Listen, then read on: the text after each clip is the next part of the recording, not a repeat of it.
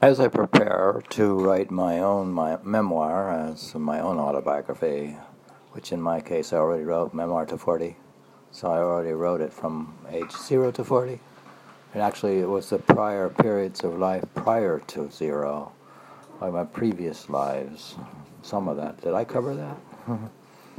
Maybe I have to go backwards in time and cover the prior to birth autobiography. But anyway, so I still have to do from 40 to 60. And because uh, you can't do an autobiography if you're not dead or not really old. So you can do 40 to 60. But anyways, I'm warming up in the first major world world autobiography by St. Augustine in Confessions. It's not the first one, really, but it's the first one that is contemplative. Or, uh, it's not first philosophical, but it is maybe mystical or religious or something. But it is very influential, and it, it, it led to, in a way, Augustine Latin is what Europe adopted, not classical Latin necessarily because they, in a way, read this more, or somehow, I don't know. But anyways, uh, we come to 11.18 in the Confessions. I beg you, my God, what I want to know, if you will it. I want to know. If he wills it, I would like to know why my baptism was delayed, and if it was for my good that the reins of sin, so to speak, were loosened. Well, my baptism actually occurred when I was 20. Well, that's a good time for it, but but why did the reins of sin continue to be uh, influential? why did I have so much sin until I beg you, my God, beg you with a capital Y, my God with a capital G. You want to know if you, capital U, will it, why my baptism was delayed. Oh, you could have a secondary baptism where you reach the out of the body experience. And if it was for my good that the reins of sin, so to speak, were loosened, or were they not loosened? How is it that one still hears everywhere, quote, let him be, let him be what he wants, he is not yet baptized. And yet when it comes to the well-being of a body, we never say, quote, let him be wounded more, for he is not yet healed. Do we say that in the hospital? Hmm. Let him be wounded more, so he is, if, for he is not yet healed, unquote. How much better it would have been for me had I been quickly healed than through my family's and my own striving gain the salvation of my soul that would then have been safe under the protection you would have granted it. It would truly have been better. But my parents foresaw the threat of so many great waves of temptation after my boyhood. My mother knew what these temptations were, and preferred to expose the, to expose to them the mere clay from which I would be formed, rather than expose to them the final image. 12.19 Yet even in childhood, when my family feared less for me than in my youth, I did not like to study and hated being forced to do so. I like to actually read books and stuff, but I hated to hated to be forced to do what I read. I like my own decisions, like uh, pick out the book own book I wanted to read. Uh-huh. That was my interest interest theory of education That the child had to be interested in the topic to be educated. I did not like to study and hated being forced to do so. But I was forced, and it was good for me. Not that it was I who was doing good, because I would not have studied had I not been compelled to. No one does good when he does it against his will, even if he is doing a good thing. There's a basic statement no one does good when he does it against his will. even if he is doing a good thing. That's like, uh, hmm. Who doesn't know that that's true? No one does good when he does it against his will, even if he is doing a good thing, yet neither were they who were forcing me doing good. What was good came to me from you, my God, for they did not consider how I should later use what they forced me to learn, other than to saturate the insatiable desires of an impoverished wealth and an ig- ig- ignominious glory. But you, who number the hairs of our head, used for my good the error of all those who urged me to learn. And you used my error in not wanting to learn to punish me, a punishment I deserved. So small a boy, and yet so great a sinner, you did me good. Through those who did not do good, and for my own sin, does he do good through those who do not do good? You did me good through those who did not do good, and for my own sin you exacted a just retribution. Hmm. For you have commanded, and it is so, that every disordered soul will be its own punishment. Whoa. Is the disordering of my soul, will it be my own punishment? That's like if I don't sit in meditation and completely restructure my now and pray, order my third eye and open my third eye daily then I will have a disordered soul that will be its own punishment. God. That's what it is.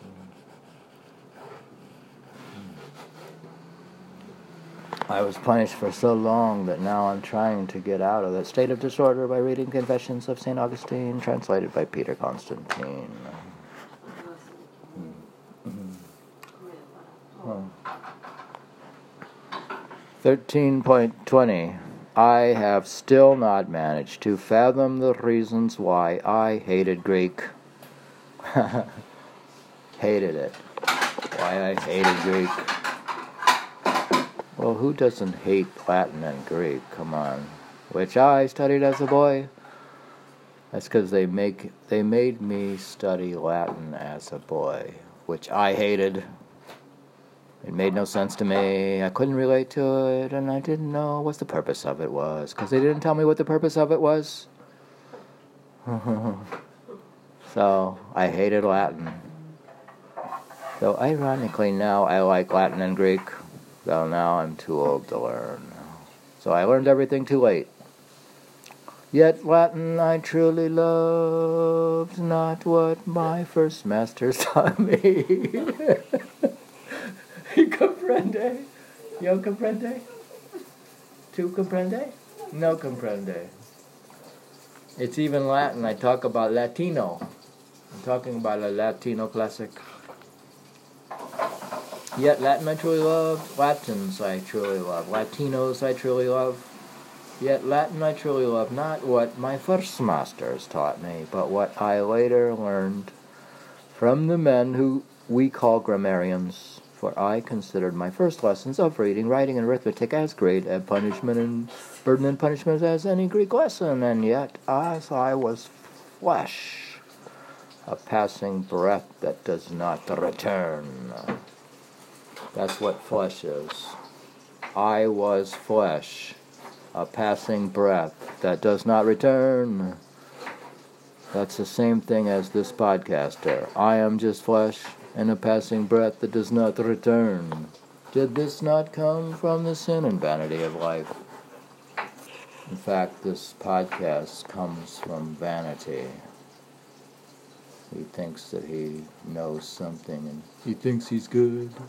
He thinks he's good. He thinks he's good because he reads Confessions of St. Augustine that he'll become good. Or at least uh, he realizes that he's not good so, but now he's pain over the fact that he's trying to become good. Uh-huh. The first lessons were, in fact, better than the later ones uh, because they were more sound. Uh, Through them I acquired and still retain the ability to read whatever I find written and to write whatever I want, whereas in my many later lessons I was forced uh, to retain the sayings of an Aeneas I did not know, forgetting my own, and to weep over a dead Dido who killed herself for love, while I, without a tear, was prepared to pitiably die away from you through such works, by God, my life. Huh. Uh, we know that education has got problems uh, all the way since since the beginning of time, since way back to Augustine. It still has problems now, especially with online learning or virtual virtual learning on Zoom through the during the, the coronavirus pandemic. It's gotten terrible. What are we going to do about it? I don't know. It's a song, We Don't Need No Education. you can just don't, we don't need it really. So, 13.21. What is more pitiable than a pitiful being who does not pity himself but weeps at the death of Dido? Dido, for love of Aeneas, uh, a pitiful being who does not weep over the death he is suffering because he does not love you. O God, light of my heart, breath of the mouth, deep within my soul, vigor that impregnates my mind, and the vessel of my thoughts, I did not love you and fornicated against you. if I do fornication, is that against you? I did not love you and fornicated against you. And as I did so, I heard from all around cries of, Well done, well done. Hmm. For the friendship of this world is fornication against you. Hmm. Against you. Friendship of this world, is that where you become highly materialistic? Fornication against you. And well done, well done is what they shout in order to shame a man who is not like them. For all this I did not weep, but wept for Dido, quote, who was, who with the dagger did the lowest ends pursue, just as I, having forsaken you, pursued the lowest of your creations, dust turning to dust. Well, I'm on the dusty road and my body is going to return to dust. We know that. Had I been forbidden to read these works, I would have suffered at not being able to read what made me suffer.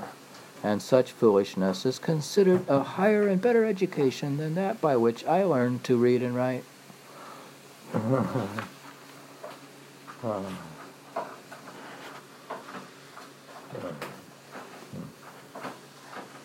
I have to confess to my issues during this confession. 13.122. But now, may my God call out in my soul your truth, proclaiming to me, quote, This is wrong, this is wrong.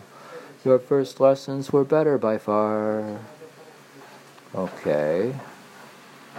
That first grade was better by far, for I would readily forget the strayings of Aeneas rather than forget how to read and write.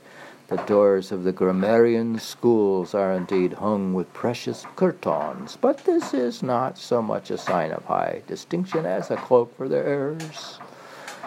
Yet not those whom I no longer fear cry out against me, while I confess to you. you what my soul seeks, finding peace and condemning my evil ways and loving your good ways. Let not the sellers and buyers of high learning cry out against me. If I ask them whether it is true that Aeneas came once came to Carthage, as the poet says, the less learned will reply that they did not do not know, while the more learned will say that he never did. But if I ask with what letters the name Aeneas, A E N E A S, is written, everyone who has learned this will answer me correctly according to the agreement and decision that men have reached concerning these signs. Likewise, if I should ask which was the greater inconvenience, Forgetting how to read and write, or forgetting those poetic fictions, who would not know what answer someone in possession of his senses would give? Thus, as a boy, I sinned, uh, preferring empty learning to learning that was more useful, going so far as to love the former and hate the latter. Quote, one plus one is two, two plus two is four, unquote, was a hateful incantation.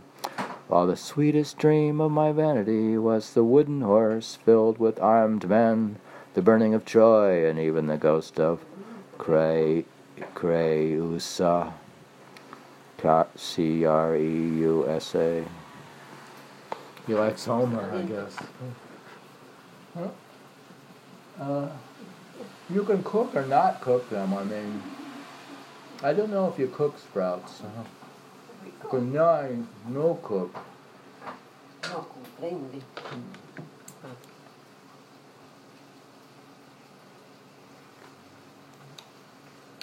È rico. Hmm. I'd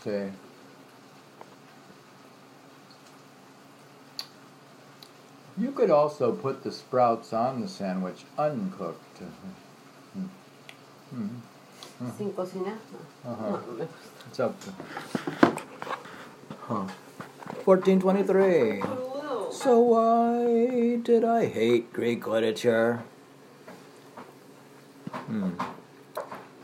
Well, I don't know if I hated Greek literature because I didn't study it because I was at a, a commoner Yo no puedo school. But I did study Latin, and my aunt and was a Latin teacher, and so at the time Latin was taught.